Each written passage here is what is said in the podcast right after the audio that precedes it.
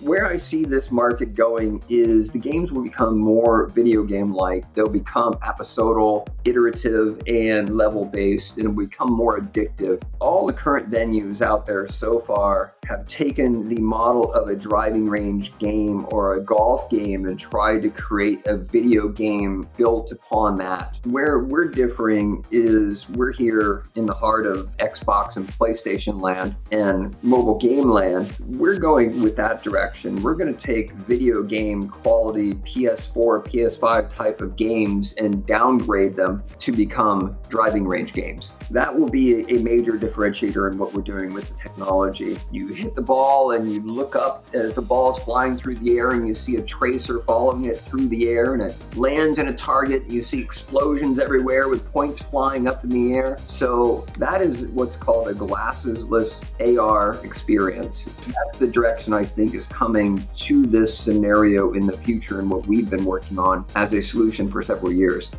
Welcome to the Mod Golf Podcast, where we speak with the influencers, disruptors, entrepreneurs, and innovators who are shaping the future of golf. If you're a regular listener, welcome back. If you're new to the Mod Golf Podcast, thanks so much for joining us, and please subscribe to the show so you'll hear about upcoming episodes and you can enter our latest golf product giveaway. Before we get started, I wanted to thank one of our supporting partners, Golf Genius Software, for helping bring you this episode. Golf Genius software powers tournament management at thousands of private clubs, public courses, resorts, and golf associations all over the world. So if you're a golf course operator who wants to do less work, have more fun, and generate more revenue. Check them out online at golfgenius.com. I'm your host, Colin Weston, and today my guest is David Grieshaber, who is the Chief Information Officer at Gamerz Golf. David is a socially conscious entrepreneur and patented inventor, innovative lifelong technologist who is passionately and highly skilled in executive management. And he's also an accredited investor with a successful career reflecting more than 28 years of company building, sustainability, facility design, development, and operations with large scale construction project management. If that's not enough already, David also has a proven track record within the data center and IT data networks and internet areas. Today, like I said, we're going to focus on the golf entertainment sector of what David does. Let me just tell you quickly about Gamerz Golf, which will be the first golf entertainment center in Washington State, and their new 40,000 square foot facility in Tacoma, which I believe, and I'll have David confirm this in a minute, is currently under construction that will attract customers to experience great cuisine and beverages along with playing golf related games for entertainment, all in a safe outdoor environment. So, whoa, that was a lot. That was a mouthful there, David. So, hey, David, thanks so much for joining us today and welcome to the Mod Golf Podcast. Thanks for having me. It seems like you found my LinkedIn page and uh, read it verbatim. I did. Well, you know what? I, I did add a sprinkle in some other things there, but I, it's like, where do I cut out here? Everything is so awesome with what you actually do. But I am going to distill it all the way down to get us started here to kick things off, David. So before we talk about Gamerz Golf and golf entertainment and also architecture and sustainable building design, which, as you know from our previous conversation, David, is something that I'm passionate about as an architect and sustainable designer. I want to start with this. Uh, also, on your LinkedIn page, I did read this that back in the day, you published one of the first 50 websites on the internet. So that's got my curiosity going here. So I'd love for you to open our conversation by telling us that story. Sure. I was a MIT potential candidate and scored an 89% on the entrance exam and got a half scholarship to MIT, but I could not afford to live in Massachusetts. So I ended up going to Ohio State University, where I dual majored in business and in computer science at our time in computer science lab, we had these wonderful Cray computers with little bubbly uh, cooling fluid going through them. And a gentleman walks in and says, Hello, my name is Mr. Berners-Lee from CERN. And we have this little application we would like you to try that we're building. You in Michigan and Pennsylvania are already connected together. We would love to connect your computer systems together. And it turns out that the application was called the World Wide Web. Uh huh. So we placed this onto the servers. We gave it a try, and everyone in our class looked at each other and said, if this can do what he's saying it could do, we are all going to be in a great spot in the world. And it's going to be collaboration, everyone sharing information. This is going to change the world. This is great. So I went ahead and threw up a page that was done in Pascal markup language uh-huh. uh, at the time because there was no HTML. time it was still being written, and it was a black and green page that was a piece of real estate. And from there, I ended up having the largest real estate brokerage company on the internet because I was the only one. We were the first to do a real time database interaction with a website, and we were the first to do credit card processing online. Amazing. Um, I look back and say I made the biggest mistake of my life. I could have went and put up a picture of a naked girl and been a multi-billionaire. There you go. You could have, you know what, but but you didn't because being the ethical person that you are, apparently, uh, you decided to go a different direction. So, hey, I don't know if you've got this, but in the show notes, I would love to, as an image, show a screenshot of your first website. Do you actually have that? You must have that. You must have a screenshot. I can try and find it. I, I do have it somewhere. It just may be on a floppy disk somewhere. An old five and a quarter inch disc back in the day. I remember that. Yes, formatting yes. discs. So yes. my two other partners that were sitting there with me when we were testing out the World Wide Web for the first time, one went on to create CompuServe and the other one created CompUSA. Oh, oh, those little things. Okay. Yeah, two little nope. small companies. So I dropped out my last quarter because when they asked me that wonderful question of Mr. Grieshaber, what are you going to do with your life? You can graduate with an MBA and go and make $27,000 a year or quit now and make $25,000 a year. And I looked at her and said, I'm already making $75,000 a year working part time and taking 22 credit hours. And I think her jaw dropped to the floor at that point. Next day I quit. that sealed the deal right there. Absolutely. so there's a lot between then and where you are now. So to try to navigate that first, let's bring it back to well, you ended up in San Francisco and Silicon Valley for quite a few years, working there, doing things both in the golf entertainment space and, and beyond in the tech space. So why don't you give us a bit of a precursor before you started the co-founder of Tech Golf and also the co-founder of Swing that has led you to your involvement with Gamerz Golf. Can you give us a precursor, the foundation that built up to getting involved in the golf technology and golf entertainment space as that foundation for you to build all those relationships and all that knowledge and, and experience that led you to where you are now? So, for 20 years from the time I dropped out of university, I continued in the networking space, in the physical networking space, from token ring to Ethernet to fiber optic, and then satellite and sonar, radar. We played with a little bit of everything, but it was all based around the internet aspect of it. I ended up owning a 400,000 square feet data center with offices in Sapporo, Japan, and Manila, Philippines. We were essentially outsourcing Japanese customers to America because it was 50 to 75% cheaper. We had 32,000 customers at one point. So it was a big operation. And having spent a lot of my time in Japan, most of my business deals were done on the golf course. I did not know how to play golf at first, but I found out that if I wanted to get business done in Japan with the top executives in the country, the only way it was going to happen is if I learned how to play golf. Uh. Eventually, I married a woman from Okinawa. Her father was a scratch golfer. And I wanted to get to know my father in law more. So I ended up learning to play golf. In the end, a wonderful term came out called cloud computing essentially it was just a marketing term for the same thing that we've already been doing for 20 years already. It had raised about $5 billion at the time, and the data center business was either going to become a cloud computing business and we continue on with that under a different name, or merge or liquidate our assets. So at the time, I was playing more golf than I was actually working in the data center business. so I decided to just liquidate the assets of the company at that point and create a golf company. I had a decent exit from the space, and at least now I could explain my grandmother how I was making money. So the first thing I did was I went to Google, and they were just coming out with the Google Glass product at that time we started working on a co-branded product called iCaddy, which was a augmented reality style of GPS and rangefinder built into the Google Glass. Right. Well, give, give, us some context. So, what year is that we're talking now? That was about 10 years ago from today. Okay. All right. Great. So, 2010, 2011. At that time, Google then decided that after spending $2 billion, they could not figure out how to deal with the privacy issue in bathrooms with this product and yep. decided to pull the plug.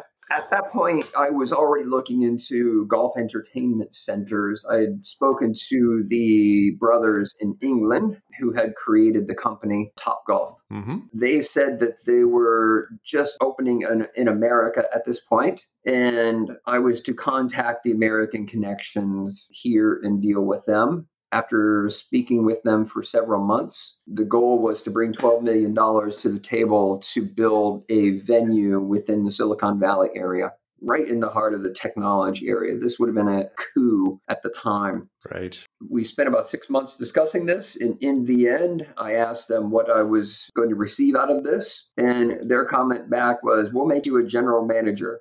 I said, Well, I'm not really interested in a six figure salary. I'm already making that. And their response was, It's not even a six figure salary.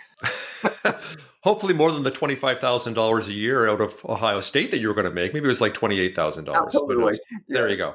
Um, 27,000. So with that, I said, guys, this is unrealistic. I could take $12 million and turn it into 100 million in three or four years in technology. Why would I want to belittle myself and do this? And they're like, well, that's all we can offer. We don't do joint ventures. We don't do partnerships. It's our way or the highway. And that is how I got into the interest of golf entertainment centers. I looked at the business model and I realized after looking at multiple business models within the technology, I was a great predictor of about half a decade to a decade out of what was coming next. I used that same knowledge in analytics idea to look at the golf entertainment business and saw this as a home run. This was going to change golf. I knew it was going to change golf. There was no way it couldn't. The business model was sound. Every aspect about this thing was sound. So I opened Tech Golf and went out to the Silicon Valley Sand Hill Road guys that I've raised money from in the past. And all of them said, We love this idea. Can you remove the building? we don't like real estate. well, most of them being software and SaaS guys, right? It's like, nope, that doesn't scale and that's expensive.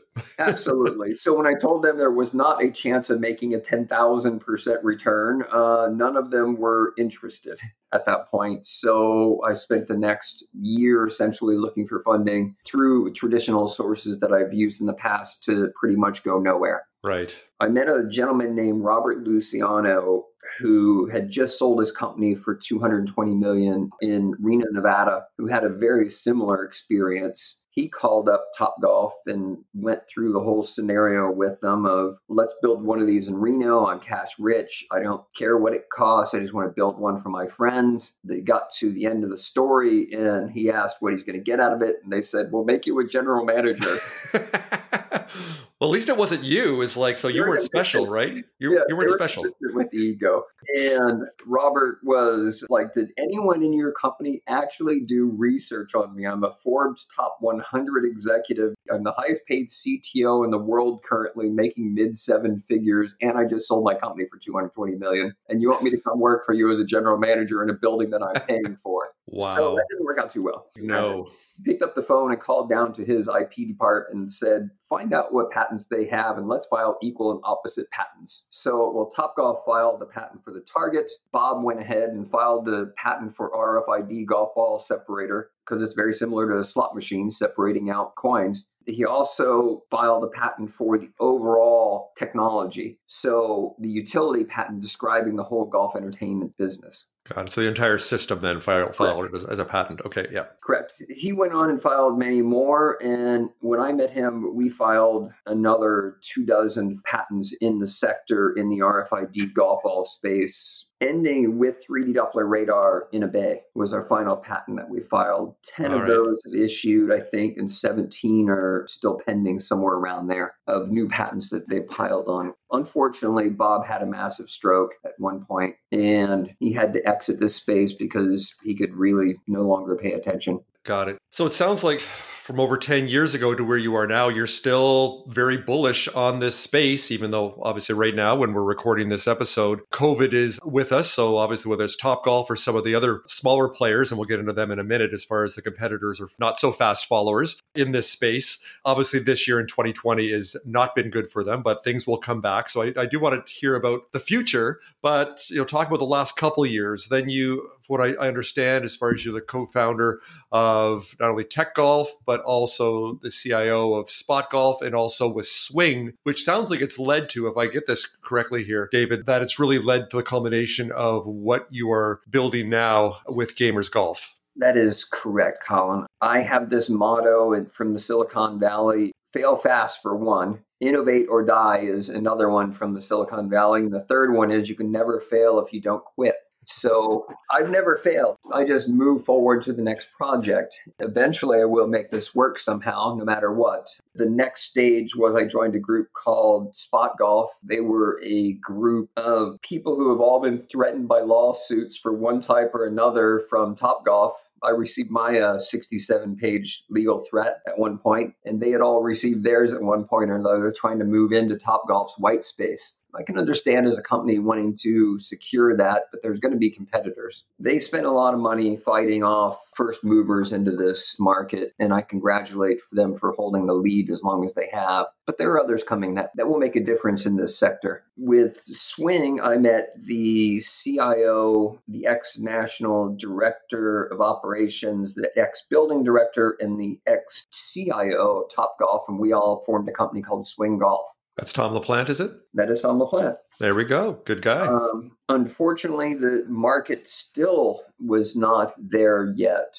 People still could not grasp that this was going to make a massive business difference to the golf industry at this point. There were people that are finally caught on and said, okay, this makes sense. We see it, but we're not willing to waste $20 million on a venue on something that may or may not work. So what I did was I, me and Tom brought together the whole team that have built Top Golf from about 170 million dollar in value to about 1.7 billion dollars in value, and said, "Here you go. Here's the team that did this. they are the ones that can actually do it for us as well." Unfortunately, we couldn't get it to work in the end, and I moved to the Seattle area from the Silicon Valley area, where it's one third of the video game industry, one third of the VR, AR, and one third of the crypto industry is in the Seattle area. Mm-hmm. These were the people I would be hiring anyway to build the software and the back end and the technology stack for our venues. Once I arrived here, I met a gentleman named Michael Givens, Michael is a renowned PGA coach here. He's managed multiple country clubs. He's a course record holder, scratch golfer, and he owned a driving range for the past 20 years. Mike saw his income shrinking on the driving range business and knew at some point he was going to have to either pivot over to a much larger, much more refined type of golf entertainment center or exit the business because the business was slowly dying we met and decided that we would uh, team up on the project at Gamerz Golf. That is where we're at today. And we knocked down the building and started construction, 23% complete, and then COVID hit.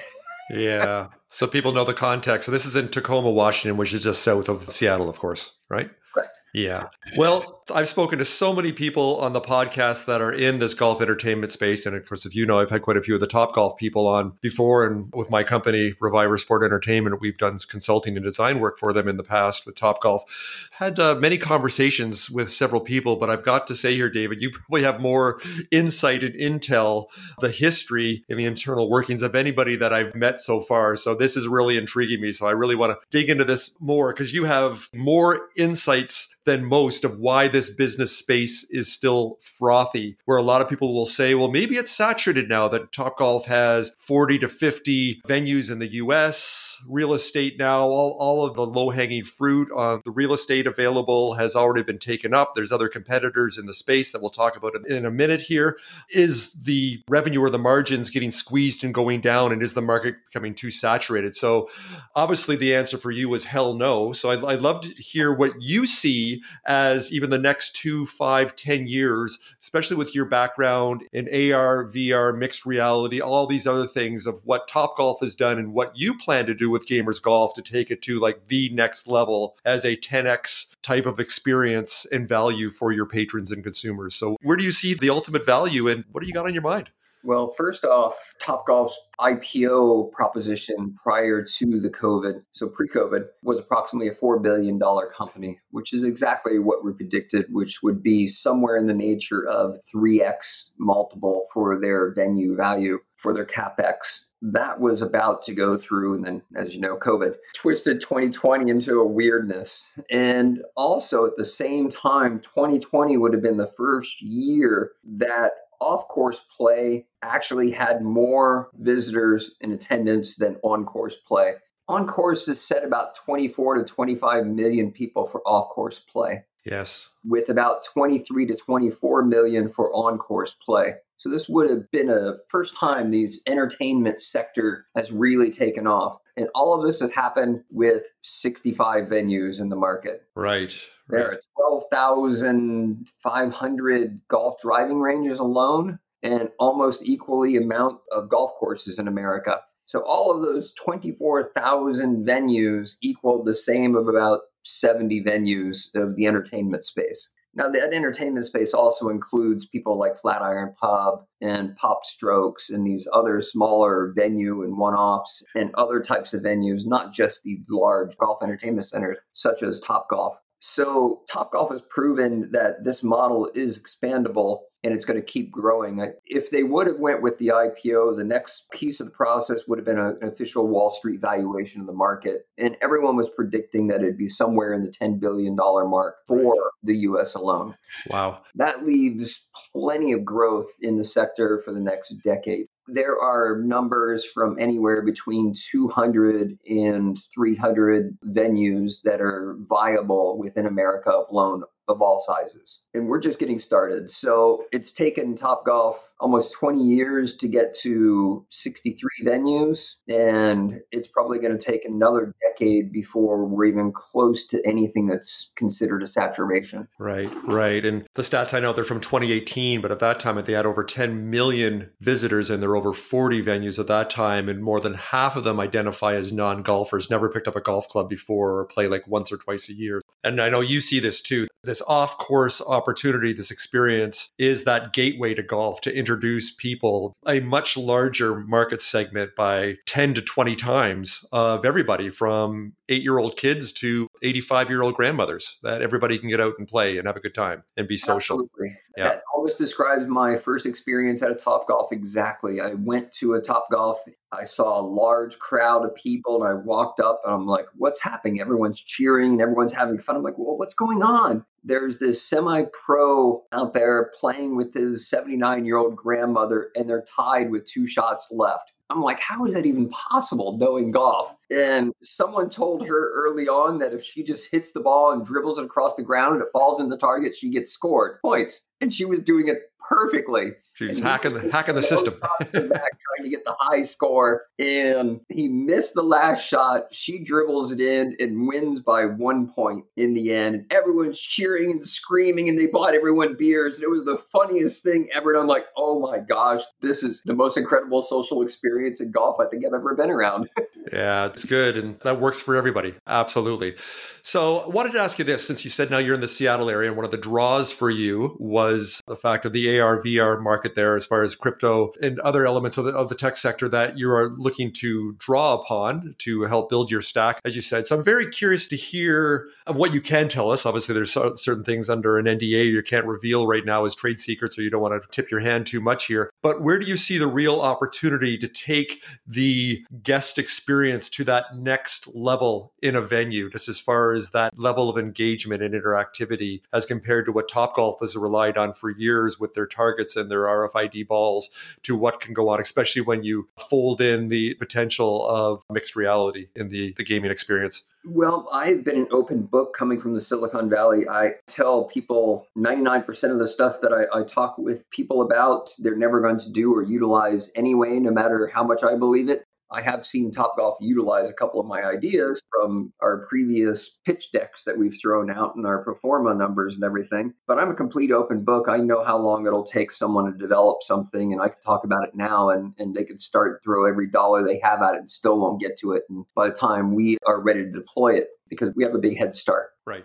Jack was the perfect proof that you could throw as much money at a project as you want and still not make it a success. So, where I see this market going in the future is not with RFID, that's a dying technology. Even Topgolf knows that. It's, it's yeah. definitely going to be with 3D Doppler radar because it is agnostic to the environment. It doesn't care if it's dark, light, snowing, raining and the accuracy of it, we've got it down to about two golf ball wide accuracy, so about four centimeters at 250 yards. And that's about as accurate as anyone can see, especially if 50% of our venue is non golfers. They're never going to be able to tell if this thing lands one foot or four centimeters. Right, um, right. But the way that I see this going, is playing out, is the games will become more video game like. They'll become episodal and iterative and level based and become more addictive all the current venues out there so far have taken the model of a driving range game or a golf game and tried to create a video game built upon that.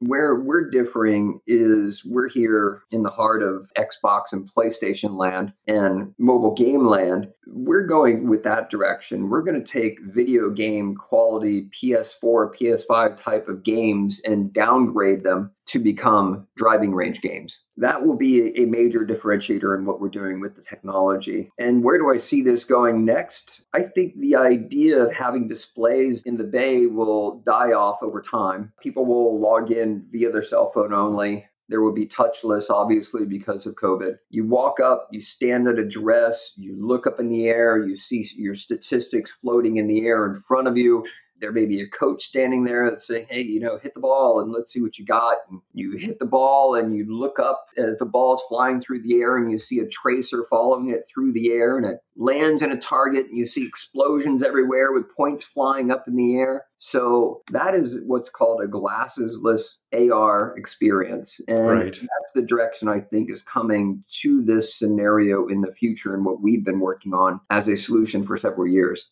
Well, you and I are kindred spirits because our previous conversation that we had with our company, we're developing something similar to that as a putting game with a putting pod rather than a hitting bay. So stay tuned for that you know, as I said, kindred spirits on, on that is seeing where the future is going here and pulling out the best elements of gaming and esports. And people just love that integration of leaderboards, real time leaderboards. And you look why still to this day, why bowling is still popular, even though they've made that more interactive but people just love that competition, whether you're a lousy bowler like me or whether you're a good bowler. And I think that's one of the secret sauces that Topgolf has managed to harness. And it sounds like you're poised to take that to the next level, which is pretty exciting stuff there, David. Thank you, sir. We are proud of what we're building and we are looking forward to being the first golf entertainment centers in the Washington state. I know you only take it one step at a time. As an entrepreneur, you've had the experiences that you have to have your beachhead, you have to prove it out,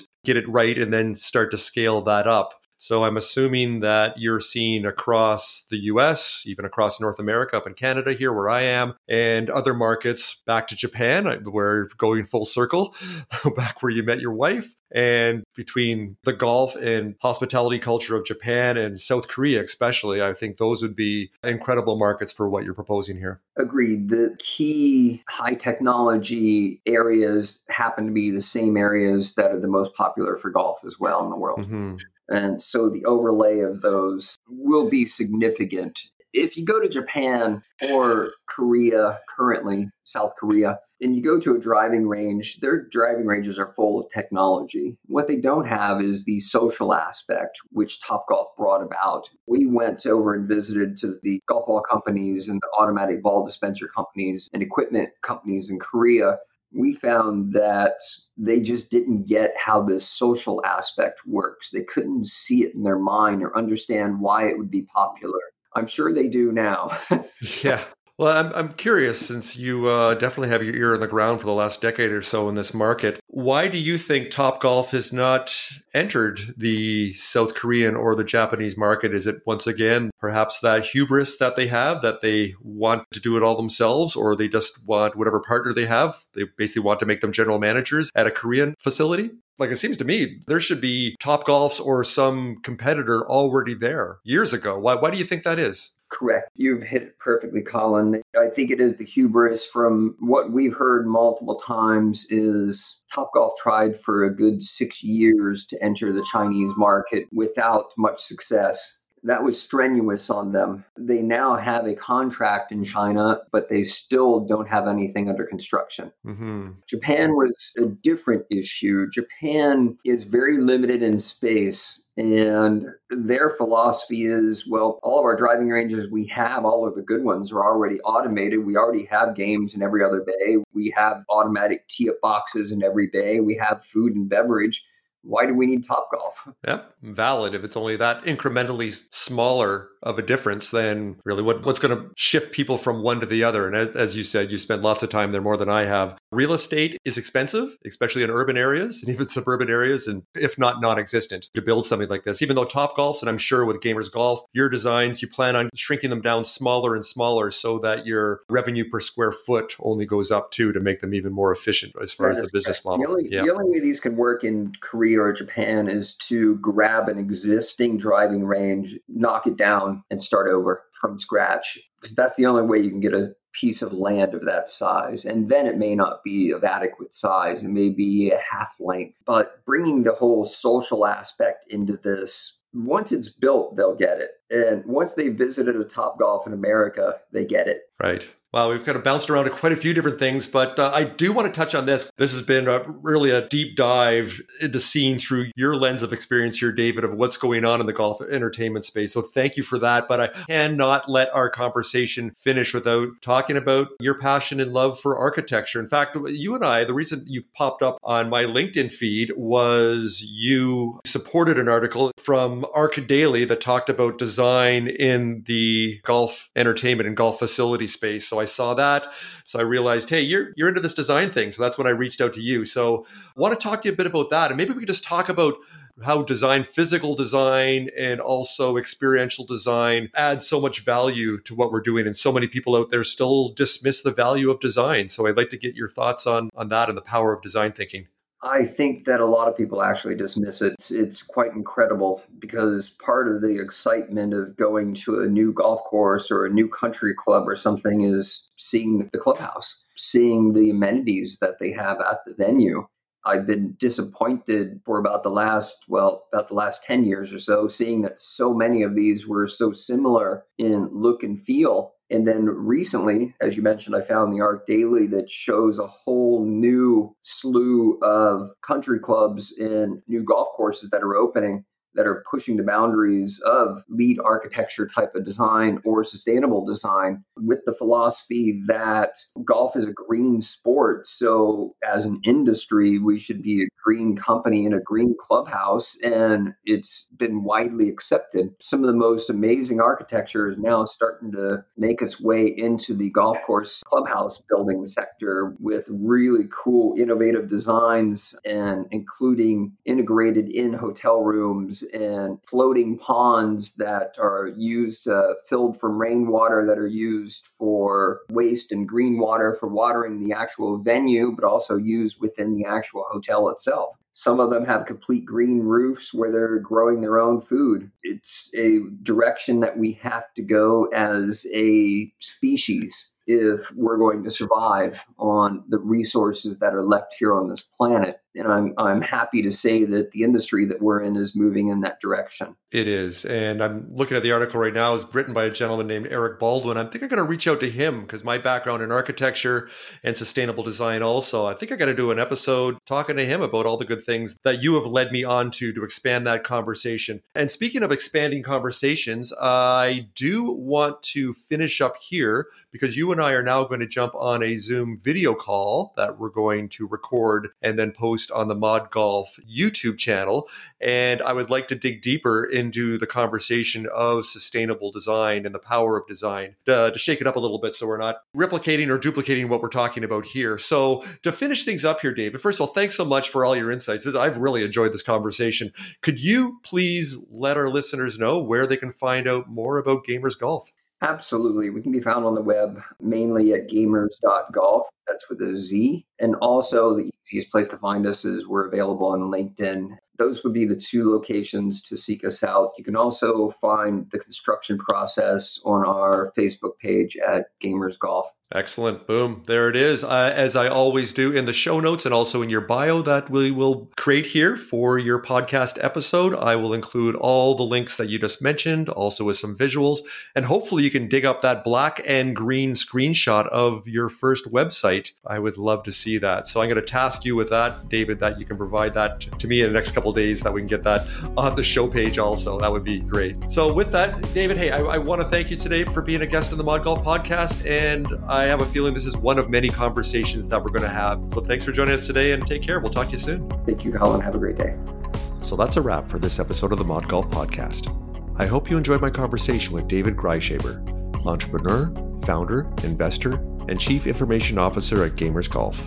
If you'd like to learn more about David, visit our episode show page where we've included website links. And although David unfortunately wasn't able to find that floppy disk with the black and white green image of his first website design, we have included lots of other additional content. Speaking of additional content, I invite you to check out the bonus Zoom video interview David and I recorded that is posted on the Mod Golf YouTube channel. The video link is also on the episode show page, and please subscribe to the Mod Golf YouTube channel while you're there. If you leave a comment, I promise to respond. Please join me next time when my guest is Charles Dillahunt, PGA of America's strategic adjunct to the CEO and CPO, when we'll talk about vendor match and how golf can become more diverse, equitable, and inclusive. I'd like to take a moment to thank our sponsor partners, Golf Genius Software and British Columbia Golf, for helping make the Mod Golf podcast happen. Without their support, I wouldn't be able to bring you these engaging stories from golf's brightest innovators and influencers. We're also launching a bunch of golf product giveaways over the next couple of months, starting with some beautiful high performing Edison wedges. To enter, simply sign up to our newsletter at www.mod.golf, follow us on either Twitter, Instagram, or our LinkedIn page, or our YouTube channel, and reply stating Enter me in the Mod Golf giveaway contest. If you enjoyed this conversation about entrepreneurship in the golf industry, you can find more compelling episodes on Apple Podcasts, Spotify, Google Podcasts, Stitcher, or wherever you like to listen in. I'm your host, Colin Weston. Thanks so much for joining me. Bye for now.